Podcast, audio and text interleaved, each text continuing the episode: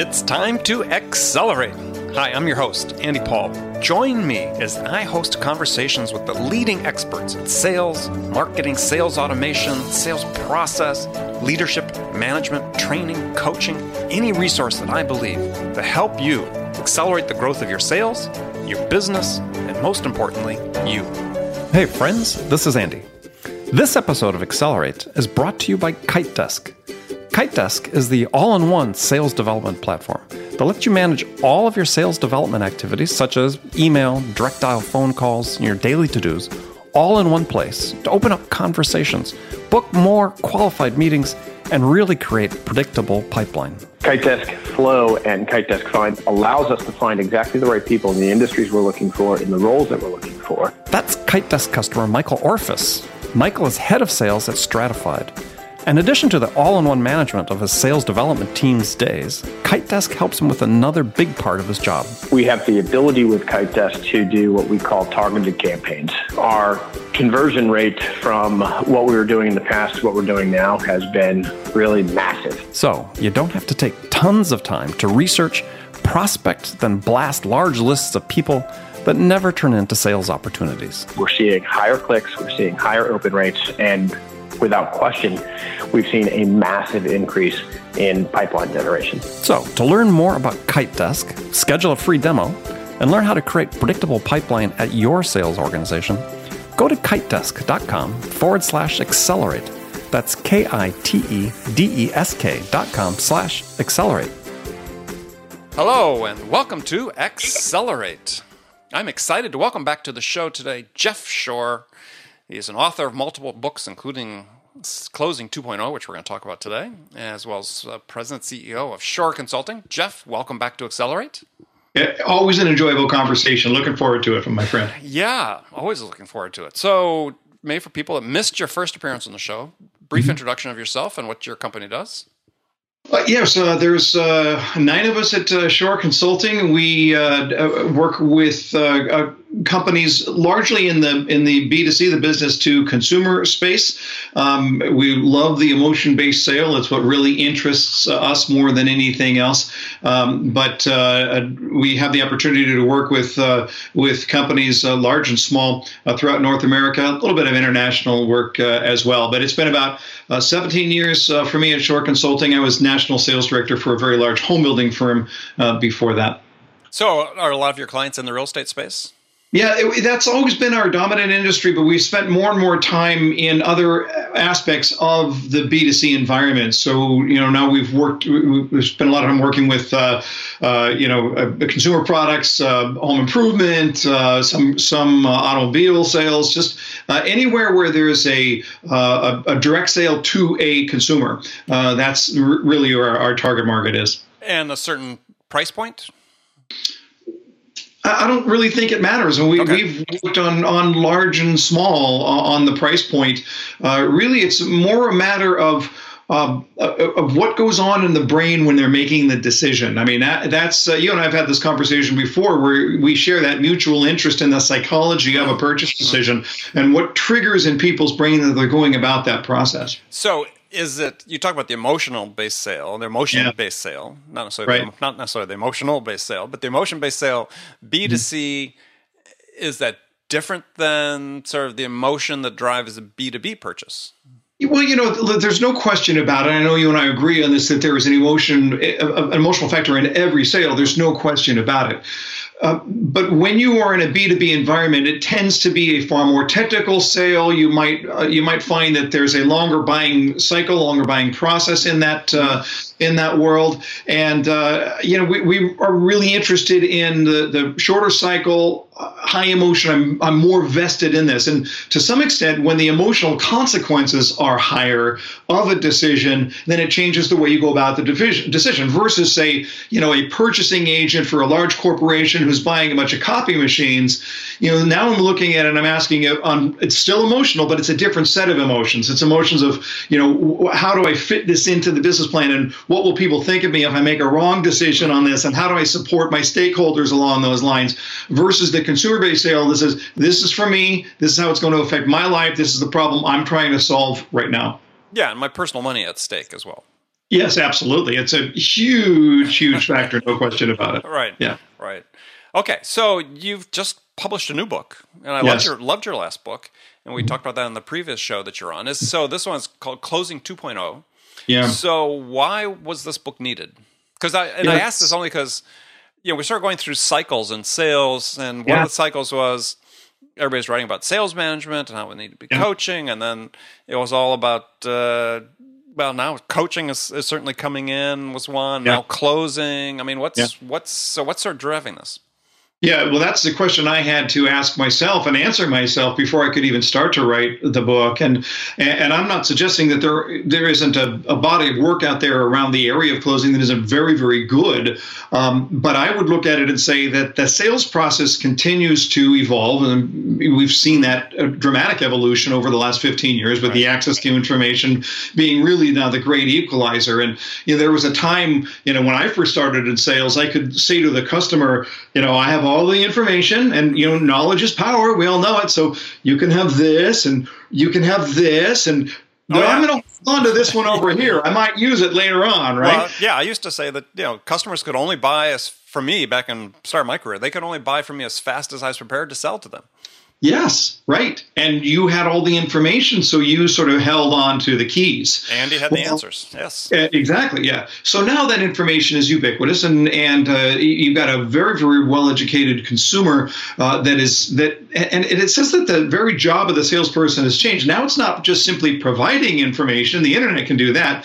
Now it's how do we apply the information, and how do I make the information relevant to your specific situation. So it really, it, obviously, it starts with you need to understand your customer well enough to know why the information is going to be relevant relevant in the first place. But then as you do that, the question is how do you bring them along? Now, what I have seen is a moving away from closing skills uh, because it almost seems uh, a little bit icky, a little bit like, well, I'm going to be this, you know, friendly partner, trusted advisor type, then I don't want to be in that situation or being too aggressive or too assertive, and I'm going to be losing that. And so I'm trying to find that line uh, in between something that uh, is respectful and partnership based Right. with our customer, and yet doesn't give a salesperson a pass to say, well, they'll let me know uh, when they're ready to buy. So, so that's where I was trying to look at. In fact, one of the things that I uh, I said to my editor uh, throughout the process of writing the book.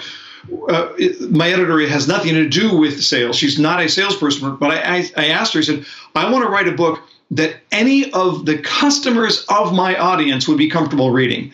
And I'm sure you would agree with me, Andy, that w- when we look at the books on our shelves about closing, most of them I wouldn't want to go anywhere near an actual consumer. But I wanted to write a book that a customer would go, yeah, that that I'm I'm okay with that. I'm comfortable with that. Yeah. Well, actually, I was thinking about that as I was reading your book, which was that actually your book was the first book I've ever read on closing. So think about it. There are decades of, of being in this business because uh, the same reason that we don't like those books is I just thought they were irrelevant. Yeah. you know, especially in, in the business to business space, you know, I tell people, I said, well, that's interesting. You know, you're trying to hire somebody like a client, you're trying to hire a new sales rep, and they one of the things they put in the job description is, you know, we want somebody who's a closer. Yeah. And I said, well, that's kind of interesting. So tell me, how often are you in the room when the customer makes the decision? Well, we're never in the room when the customer. Oh, okay, just wanted to ask. Yeah. it's like all these books about you know really written, even though it's ostensibly for business to business sales, are really for sort of this image of the prototypical used car salesman. Yeah, yeah, and it can get really. Uh, it, I get it. I mean, I understand how uncomfortable some of that can be. And of course, the problem is that I I think that any salesperson who's going to read a book or listen to an expert is going to listen through or read through uh, two filters. One filter is going to ask. Does this pertain uh, to my experiences up to this point? And then the other one is, will I be able to use this in the future? So if you're looking at a technique that's being shared and you went, uh, you look and you go, uh, boy, if I try and fit that into any conversation I've ever had, it would be so foreign and so bizarre that I would fail at it. And by the way, uh, how they're asking me to perform this is so inconsistent with my own approach that I can't use it anyway. Exactly. So I think there's the discriminating salesperson, appropriately so, that's going to look at it and say, if, if I can't use this, if this isn't relevant to me, then it doesn't matter. And I think that that's where most of these books fail. They teach techniques that that that are going to be very, very difficult uh, for the for the average person to be able to pull off. Okay, well, let's sort of back up and unpack this from the beginning. And so, what? Yeah, this may sound too simplistic, but what is closing? Uh, because I think because I think people have different definitions of what closing actually is. Agreed. So if we start with the definition, and this was it's interesting you should ask the question because when I was researching the book, I tried to find the origin of the very word closing. Why do we use the word closing? And you know, somebody over here said, "Well, it has to do with it. It, it originated in the real estate field where we're closing uh, the escrow or the closing process or whatever." And that nobody really knows. I know that if I were writing sales theory from scratch, I wouldn't actually use the word closing. I would use the word agreement. Sure. Because I think that the, the very term closing can be misconstrued as to something that I'm doing to someone. If I'm looking at agreement, then it implies a partnership right from the very beginning. Exactly. So so I define closing as the process of gaining agreements throughout the conversation culminating in a final agreement to purchase. And so there's this this uh, what the author Richard Tiller calls a decision making rhythm that gets established here, where the customer can make their decision a little bit at a time, and it's so much easier to purchase that way than just looking that big old you know what's it going to take to get you to buy my product. You know that's just that's nuts. That's crazy. So we got to simplify it. We got to break it down into a series of agreements, and that's where you start to get into some of the psychological background. Uh, uh, that's the basis of why I wanted to write the book in the first place. Well, right, and I think one of those emotion-based factors you talk about, and I talk about this in my books as well, is you know I call sales a service that you provide to a customer, and yeah. you reiterate that in your book as well. Is that yeah, it's even closing itself, you say, is an act of service. And sure. so, what do you mean about? I understand sales being the service. So, what did you mean about closing being an act of service? Well, look, every now and then you'll hear a, I'll, I'll hear a salesperson say, "Well, you know, I don't want to be disrespectful. I, I I'm being careful about whether I should ask them if they want to buy it because I don't want to be disrespectful." And I look at that and I go, and I just take it back to my early career in real estate sales and think, if you want to be disrespectful to a customer, try this: force them to come to you, hat in hand, and say Hey, um, so you know, uh, we were just thinking here. Uh, if we at some point, if we wanted like to uh, buy, how how, how, how, how, how, do, how do we do that? You want to talk about disrespect? That's disrespect, is making your customer come to you and ask permission to buy. So there's the idea of here of, I believe it's the job of the salesperson to make it easy for people to do what they want to do anyway. It's the job of the salesperson to make it easy for them to purchase. And that's, again, violates, when, when you look at, at what closing has been taught, it violates that very rule. It doesn't make it easy because it's a high pressure environment. And that's, I think that, I think that ship has sailed. I think we're, we're in a new time. Yeah, well, I agree. I mean, I led off my second book with a quote from Bezos, Jeff Bezos, founder CEO of Amazon, was saying, I thought it was a great quote about sort of encapsulates what you're talking about with sales. He said, "Is you know, we don't make money when we sell things." We make money when we help customers make purchase decisions. Yeah, yeah, and and that's it. That's what you're really talking about here. Right, right. And, I, and so, I think and I think if you do that too, to a point you make in your book, which and others you know increasingly are making too, that we we have this this lingering you know perception of salespeople mm-hmm. about mm-hmm. you know negative stereotype stereotypical perceptions of, of most you know salespeople, which I think most salespeople you know don't rise to the to meeting that stereotype. Right. But it but it still exists. But you know one way that you begin to put that to bed is, as you said, is have a service orientation to your selling and your closing. Yeah, yeah. You know, it's interesting. I, I just finished a, uh, a, a 25 city tour around this uh, book, and one of the things that I do in the tour is I ask people to, uh, you know, describe that salesperson, that sort of that old school salesperson uh, that is the, you know, I, I think it was I think it was Dan Pink in uh, To Sell Is Human, where he had done some man on the street interviews, word association. Mm-hmm. I say person, you say what? And I think the number one answer was pushy, number two was sleazy, number three was used cars. And so I asked my audience, describe that person physically. What it, you're seeing them in your mind, describe them. What are you seeing? And they all come up with the same thing product in the hair, cheap suit, uh, you know, chest hair, medallion, bling, uh, white shoes, uh, smells of Old Spice covering up uh, stale cigarette smoke, right? Right. And, and, then I asked them the question. Now think of a salesperson that you know not a peer or somebody in the room, but a friend, a family member, somebody you do business with, does that person look anything at all like the person that we just described?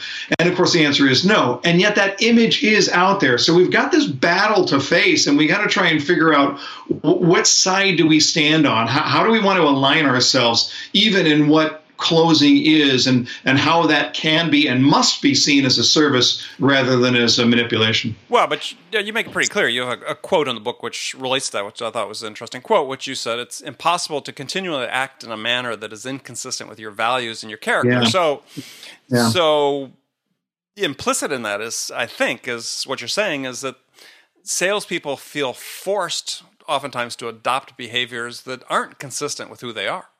Yeah. And why why is that the case? Well, look at this. I, I, know we're getting into some of your expertise here too, where you look and you say, here's the skill, here's the skill, here's the skill, here's the skill. And uh, if you have a salesperson who's looking and saying, okay, well, that's the skill, and I'm trying to fit it into somebody that I am not, uh, I might try it for a little bit, but it, my mind is going to shut that off. So right. it, it, just look at it and just in every, just, you know, just think about goal setting. And, I, you know, I, I want to lose 10 pounds. Okay, well that's fine, but if you're 190, you want to get to 180, but in your mind you're 190 and you can't get off of that 190 image, you're going to eat like you're 190, you're going to work out like you're 190 and you're never going to weigh 180 until you get your brain changed, that's not going to work. So if we look at it and we say this is the skill of closing and we throw it at somebody who has a different perception of what closing is and who they are as a uh, as a as a human being serving other human beings, you got to get that paradigm right if you think that you're going to make any progress in in changing the behaviors in any way. Okay. Well, you talk then back to a comment you made before is you talk about closing not being this one epic event. You know, yeah. I, I like to say from my my early days, press hard. There are three copies, um, which is a reference that most young people don't understand these days. Right, I know that's exactly right. Yeah, yeah, uh, yeah. You probably do it from the real estate business. You do, but um, is yeah, it's a series of smaller decisions. Yeah, right, right. And or agreements, let's say, yes. that you that you talk about, not necessarily yeah. decisions, but um, you know, that sort of I guess maybe set me thinking about okay, well, how is that different from you know, salespeople always talk about the trial close and do trial mm-hmm. closes and so on. I mean, how's that different from what you're talking about? Well, there's two things here. Uh, first of all, what is the motive behind the closing? So, if I'm when I talk about the series of agreements here, the most important uh, perspective or paradigm for a salesperson to carry into that definition is to understand that I'm not talking about an agreement that a customer makes with me. That's not the important agreement. The important agreement is the agreement that a customer makes with herself or with himself. That's the agreement that really makes a difference because okay. what's going to happen through this process is that our, you know our brains if you get into the psychology of closing a little bit, you know our brains are, we're making decisions whether we know it or not the question is, and you could look at this, eh, boy, this whole you know dual process theory. I mean, a lot's been written about this, but to really, on a very simple level, you can look at the reflective brain and you can look at the reflexive brain. And that ref- reflective brain is that, that consideration brain. I'm taking all of the component parts, I'm putting it all together, I'm making a rational, reasoned decision. But the reflexive brain is making all of those mini decisions all throughout the process. Do I like you? Do I trust you? Is it cold in here? What do I think? And, and I'm doing it subconsciously all throughout the process. So here's the problem. If I am not gaining agreements, and again, not for me, but the and not helping the customer to gain agreements with themselves.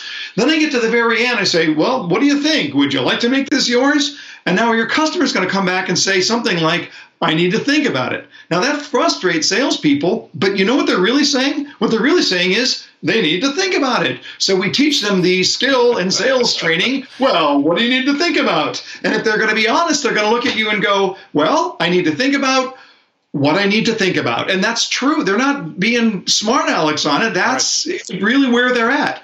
On the other hand, if we can help them to make agreements with themselves, then what happens? They're making a series of reflective agreements. And those reflective agreements take a much more prominent view in their brain. So now when they get to the end and they're trying to lump it all together, they can look back at all of those reflective agreements. They're big, they're bold, they're right there, and they can sum all those up and say, boy, it sure seems to make sense based on the component parts that got me to this place. Yeah, I mean, that, that you know comports with what uh, you know Cialdini talks about in, in influence, yeah. right? And when you talk about consistency, so when people yeah. start you know making these series of agreements with themselves, when they get to the point of making the final decision, you know they have a psychological need almost to be coherent with those and to you know be consistent with the decisions that they've made already it would be illogical to do anything else right. if you if I've if I've said yes all three because people don't argue with themselves. That's the idea. They might argue with you, the salesperson, but they're not going to argue with themselves. So if we get them into that decision making rhythm and they are making those agreements with themselves, then yeah, it becomes illogical. Now look, there's nothing manipulative about this because at any time uh, you can ask them a question that they're going to disagree with, and they certainly have that right. But if you're if you want to make it easy for them to purchase, if you want to reduce the cognitive strain, the best way to do that is to help your customer purchase a little bit at a time, but to make sure that that's a reflect reflective, sure. well reasoned, uh, logical uh, um, uh, process rather than just a sort of from the gut type of thing. Right. So, how, give an example of how you help them do that so people understand that are listening.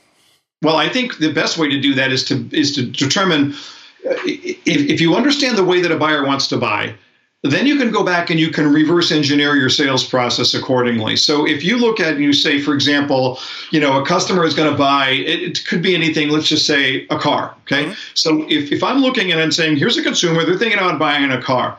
What are the most important decisions that they're going to be making about buying a car? They're going to have to decide on, uh, you know, whether they want an SUV or a sedan. They're going to have to decide on what the features that are most important. They're going to have to decide on their price point. So, so if we look at it, we say these are the most important decisions that our customer is going to make. Then I can build my sales process just to be able to help them uh, to to make each of those key decisions, those milestone decisions, separately that will roll up into a final decision because all of the small decisions uh, were made 1st mm-hmm. So obviously, this requires a deep knowledge of your customer, of their motivation, of their experience, of their background. This will never stand alone. You can't just look at it and say, "Well, I'm not going to do anything else, but I'm going to close." It's not the way it works. But if you know your customer well and you can take them through those processes, then you can figure out how do they want to buy then reverse engineer your sales presentation according to your customers' buying milestones. Right. And it's and to me, one of the the first decision point though that a customer makes is this and you know there's been research been done on this is is the binary decision am i going to do this or not yeah i mean that precedes at least I, my experience has shown me and I, I know there's research that says this as well is that precedes all other agreements is the first yes no yeah. And I, and I think so often salespeople don't pay attention to that, and that's why they end up getting these no decision decisions with such high frequency. Mm-hmm. Is they just make the assumption the customer, since they're engaging in the process, that they must want to buy, that they think it's a good idea, and so they they don't they don't get that agreement on that first. Yeah, am I going to do this or not? Yeah, yeah. So my take on that is to think that the highest predictor of urgency in a buying decision is dissatisfaction. It's not promotion. It's not, you know, your takeaway close. It's what's wrong with your life. And the higher the dissatisfaction, the greater the need to satisfy that dissatisfaction. So, you know, look, if it, if you've ever been to the point where you were so hungry that you were surprised at what you were willing to eat, you know, and you and you, you go to the refrigerator, you open the door, nothing to eat, close the door, wait five minutes, lower your standards, Open the door again. There it is. It's a jar of pickles, four shelf in the back, hasn't been opened since the Reagan administration. But if you're hungry enough, you're going to eat it. The single greatest predictor of urgency is dissatisfaction. So even when we're looking at closing, uh, as we're looking at gaining agreements, there's the question of saying, why is this customer standing here in the first place? And, that is going to give you, I think, the truest sign as to whether you've conquered that first hurdle. Does this person even want to purchase? Is that why they are here? Yeah, but I mean, people could still want to purchase, but make the decision not to at that point in time, right? That that go no go, right? And they could have dissatisfaction, but to your point, is it there are other factors they have to take into account whether it rises to the level of dissatisfaction that's worth the investment of time and money to fix it. Yes, but that dissatisfaction can be scaled. You can put it on a scale. You show me somebody with a low dissatisfaction, I'll show you somebody who's got a much less probability of buying. The higher the dissatisfaction, the greater the chance that they're going to have to solve it because that dissatisfaction correlates to some sort of pain. So if I can understand what's going on, what is wrong with their life right now. So, if, for example, again, let's go back to the car sales sure. uh, example. If I'm a car salesperson and I ask somebody, you know, so what has you thinking about buying a car? Oh, well, you know, we're just looking and we're just, you know, are they real? Are they not? I don't know yet. But if somebody says, well, yesterday I parked in the wrong spot and a crane fell on my car, and the insurance company called this morning and said, it's totaled, go buy a new car. Well, guess what? That's a buyer based on not your deal, not your special, not your promotion, not your price, on not even how good you are, based on their dissatisfaction. So if you can think about the dissatisfaction scale of your own customers, high dissatisfaction equals high urgency. They're gonna buy somewhere. It's only a question whether they're gonna buy from you. Yeah, I mean, it's interesting. I mean, I, I'm not sure I'm in complete agreement about the dissatisfaction driven. You know, I know the triggers sort of have to do with that, and I understand the trigger theory, but but at least in the business to business space, I mean, what I've found over time is that that ultimately when people are going through the decision making process, one, what scientists have shown is that an integral part of every buying process is what they call this mental test drive.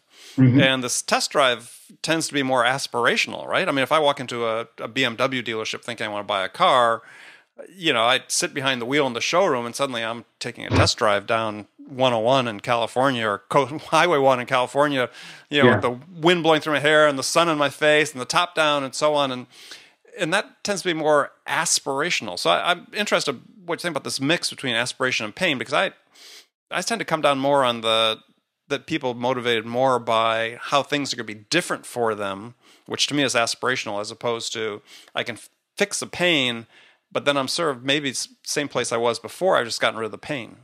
It's a it's a fair point. So if if we look at from my perspective, the single greatest predictor of urgency is dissatisfaction. But the dissatisfaction has to be joined with what I refer to in the book as future promise or the hope of what my life is going to look like. Mm-hmm. So it is true that you might have somebody who comes into, well, let's use, uh, you know, let's use real estate as an example. Let's use home sales. So somebody's going out there looking at model home, walking into a show show home because they had nothing better to do on Sunday afternoon, right? So the right. satisfaction on their home right now, not particularly high. This is very different from the customer who's there because their house burned down, right? Or it's a job relo or whatever, okay? Right. So now they're looking around, they're walking around the home and they're going, oh man, look at this. This is really cool over here. Well, we don't have that. And oh, look at this kitchen. It's got all the latest and greatest, and we don't have that. And what's happening? That future promise is actually raising current dissatisfaction. It's sort of like if you if you uh, get in a a brand new car that a friend of yours just bought, and now you're looking at you know here's the the the front view camera, and here's the you know the air conditioned seats on a hot day, and here's all this stuff, and and, and just the new car smell. Then you get back into your old car, and now what do you do? what is that smell? You know, and it's like, why is my, you know, I, I have to turn around when I'm backing up. So what happens? To your point here, that future promise, that idea of, as Daniel Kahneman puts it, anticipated memory, uh, it will create that dissatisfaction. And in fact, it has to create that dissatisfaction. Something about my future has to separate me from my past in order to get at least the rationalization to be able to move forward along those lines. Yeah, well, I think we're we're talking somewhat the same thing, but it's it's the dissatisfaction becomes something that is an anchor weighing you down from reaching where yeah. you want to go, as opposed to just fixing a pain point and then resolving a pain point, right? I mean, I could have I could have a broken arm and we need to fix the broken arm, but when it's fixed, I'm still living the same life I did, as opposed to yeah. living a new life. So yeah, I, yeah. I, I think there's yeah sort of similar things. It's just what the motivation ultimately is. Okay, so so. Uh, can I just jump in with go one ahead, other thing? Go ahead. I was going to suggest that whether you're talking about what's wrong with their life now or what your customer wants to look their life wants their life to look like moving forward, one of the things that often gets missed in closing is that we don't pull those factors very effectively into the closing process. That yes. is, that we isolate them. We understand what's wrong with your life. We understand what you want your life to look like. But uh, they're just even drawing that back into the recap of saying you had said this was what was wrong here. You had said this is what you wanted to be right. Now let's evaluate what we've got right here according to your standards not according to my product but according to your standards. Now there's that opportunity to uh, really uh, have you know you're putting your product on trial but appropriately so because if it doesn't match what the customer wanted it to match in the first place then we're all just wasting our time and our breath yeah, you know, I think uh, to that point exactly. I think that an effective way to do that when you have that conversation is is through a series of questions with basically recap what you've been talking about to this point. So you're recapping the agreements that you've reached already, yeah. and getting them to agree again that yes, this is what we agreed to, or yes, this is what's important to me, or whatever that internal agreement is. And yeah, then then you're left served with the last question, which is, isn't now a good time to make a change? Sure. Yeah. Uh, look, and it, it's it's a it speaks to the idea that if your final closing question has to be really super sophisticated, something probably went wrong in that process. And that's why when I even when I wrote Closing 2.0, I wanted to break it down. And even the book itself is it's broken down into it's a really easy read because it's actually written in 30 chapters, and um, each chapter is only five minutes long because the point about closing is to look at it and say, here's five minutes of, of some thoughts on closing, but now the question is, how do I apply it? Because closing is not a theory, closing is an action. When I'm looking at the way that I'm gaining agreements, the, these are behaviors that have to be, uh, that, well, it's a behavior, which means it has to be behaved on, not just read about. So the idea here is to take 30 days on a journey to be able to break down all the small component pieces and to be able to look at it and say, okay, how am I doing in this area? How comfortable am I? But I do think that there are a lot of salespeople who think so much about that final close and and and making sure that it's you know uh, uh, extremely well crafted. And I, boy, I, will tell you what, I think if you're doing your job right, you ought to be able to look at your customer and go, eh, what do you think? Well, no, exactly, you know? exactly. I mean, I, so back to Daniel Kahneman. I mean, one of the things yeah. Kahneman's favorite, famous for is what he calls the peak end rule. That yeah, when people go through it. an experience and they look back at the experience, they basically factor in two items into their decision. One is the peak event during that experience, and one is the last event. And so, in, in my book, Amp Up Your Sales, I translated that into sales. I call it peak end selling. And so, yeah. if you look at your various touch points during a sales process, if the close is considered a peak event, you're in trouble so mm-hmm. your peak event needs to be how responsive you were up front, the quality of your discovery questions, you know, yeah. things that happen before then that are part of these leading you to those pair of series of agreements. So to your point, exactly, the actual close should be an afterthought. Yes, if, if there is a peak moment or an end moment, it's not actually the question. It's in my mind, it should be the the little mini celebration that takes place after they say yes that somehow memorializes what just happened and makes them feel good about that purchase. Now, maybe that's a legitimate peak-end, but if you're putting all of your weight into the question itself, yeah, you're, you're yeah. doing it service. Yeah, yeah. peak event becomes before the decision. Like I said, I, I always try to coach people as let's make discovery the peak event. you know that, or the first yeah. the first contact you have with them, make that the peak event Right. And then, like I said, everything else is is uh, more pro forma from that standpoint. So, uh, Jeff, now we're coming to the last segment of the show where I got some standard questions I asked all my guests, and okay. you've been through this before, so I had to change the questions for you. And okay. uh, so we got some new ones here. Mm-hmm. And so the first one, this is sort of an interesting question. We get a lot of sort of controversy about this one. So, in your mind, is it easier to teach a technical non salesperson how to sell or teach a salesperson how to sell a technical product? That's a great question. Uh, it, it, boy, uh, there's a lot of clarification that could go into that, but I, I would suggest that um, it's probably easier to teach a salesperson how to sell a technical product. And the reason is because of that belief thing that we were talking about earlier. So many people believe that they can't sell because their experience is trying to sell calendars or candles as part of a school fundraiser in the seventh grade, and they were so miserable that they have this visceral reaction that says, "I can't sell." Hey, if you don't believe that you can sell, I, am not sure that I can teach you how to sell anything at all. But if you have a core belief that I, that you that you can sell in the first place, uh, I'm not sure that that the level of technical expertise is required is the key factor there. Okay, all right. So next question is what's one book, non business, non sales book, that you think every salesperson should read? Oh boy, non-business, non-sales. Um, I think I would probably go with uh, David McCullough's biography of John Adams. Um, uh, Pulitzer Prize winning book, Yep, an great book. absolutely amazing book. Eh, First of all, it's a great book just to really understand what really happened um, Right. in what almost this grand experiment that almost didn't happen in the first place. But when you look at the sales skills involved uh, in trying to launch a country and trying to get people unified, it is uh, an absolutely fascinating, fascinating work on uh, on how you uh, apply uh, uh, such a gr- on a grand scale. Once you look at that, then you're going to look at it and go.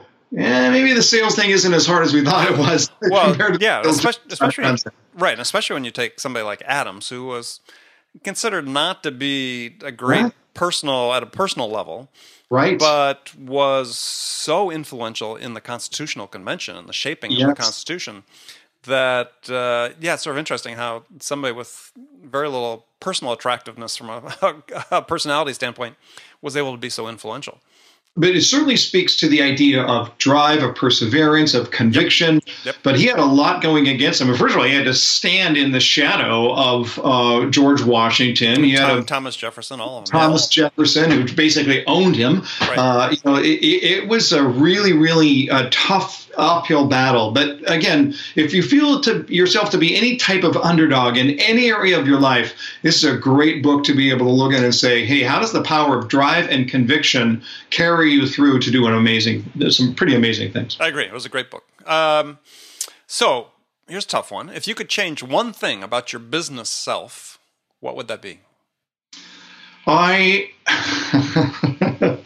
How authentic am I allowed to be here, Andy? As authentic as you want to be. Open the kimono right here. Um, I, I am a basically insecure person. Uh, I, I I remember the first time on an airplane I was reading about a phenomenon called the imposter syndrome. Right, right. Uh, this this irrational fear that people are going to figure out that you're basically just making stuff up. And I remember sitting on that plane and just hiding behind the document, going, "Who who, who told?" And it was my counselor who I, I, I've seen a business coach for a long time who said, "Jeff, let's just recap your career and look at the you know the stuff that you've done and the people of you." She she had to actually dial it back and say it's an irrational fear that people are going to figure out. It's irrational, and and so but but I think if that's the one thing I do uh, you know struggle sometimes with that insecurity, and, Sure. and uh, on the other hand, maybe it keeps me motivated and challenged. to always want to try and and uh, exceed my own expectations. Yeah, well, I think any of us who write for a living, speak for a living, podcast, yeah, we all we all have that at some some level or another. All right. Um, last question. So, do you have a favorite quotation or words of wisdom that you live by? Uh, yeah, it's something that I, I've always taught my kids. It's something that I try and live by, and it has to do with the idea. And I think it's particularly timely right now because I believe that we live in a society that um, really thinks very little about consequences. And so the, the, the quotation is, and I, I, I, I'm going to cite it to Howard Hendricks, but I'm not sure about that. Uh, you're free to make choices. You're not free to escape the consequences of those choices. And so if we look at it we say there are, that, that works both ways. I'm free to make any choice that I want, but I'm not free to escape the consequences. If I make a bad choice, I have to accept the bad consequences. As I make good choices, that I'm entitled to the good consequences. So we are free to make our choices however we want to, but we're not free to escape the consequences. It is something that I really tried to raise my children by, and even to look at it and say, all right, in high school, see what this kid did over here? Yeah, yeah. you're looking at the consequence. What was the choice? What happened over here? Right. And so, uh, you know, I, I think we would be a better people if we were a little bit more conscious about how our choices lead to consequences. All right. Excellent. I love it. All right. Well, Jeff, thanks for joining me again. Really enjoyed the conversation. So tell folks how they can find out more about Closing 2.0 and connect with you. Sure. Everything is available on uh, jeffshore.com. We, we put out a, uh, a Saturday morning newsletter. It's absolutely free. But, uh, it's a video newsletter, just a few minutes, uh, especially for those of you weekend warriors who are out there uh, doing your work on, on the weekend. It's a Saturday morning, sort of three minutes to sort of get your head on straight. So that's available at uh, jeffshore.com, as well as any of the other resources that we have out there. Okay. Excellent. Well, again, thanks for joining me. And friends, thank you for taking your time to join us today. And remember, as I always say, make it a part of your day every day to deliberately learn something new to help you accelerate your success. And easy way to do that is to join my conversations with top business experts like my guest today, Jeff Shore, who shared his expertise about how to accelerate the growth of your business. And if you enjoy Accelerate and the value we're delivering, then please take a quick minute right now to leave your feedback on iTunes, Stitcher, wherever you listen. It'd be very much appreciated. So thanks again for joining me. And until next time, this is Andy Paul. Good selling, everyone. Thanks for listening to the show. If you like what you heard and want to make sure you don't miss any upcoming episodes, please subscribe to this podcast on iTunes or Stitcher.com. For more information about today's guest, visit my website at andypaul.com.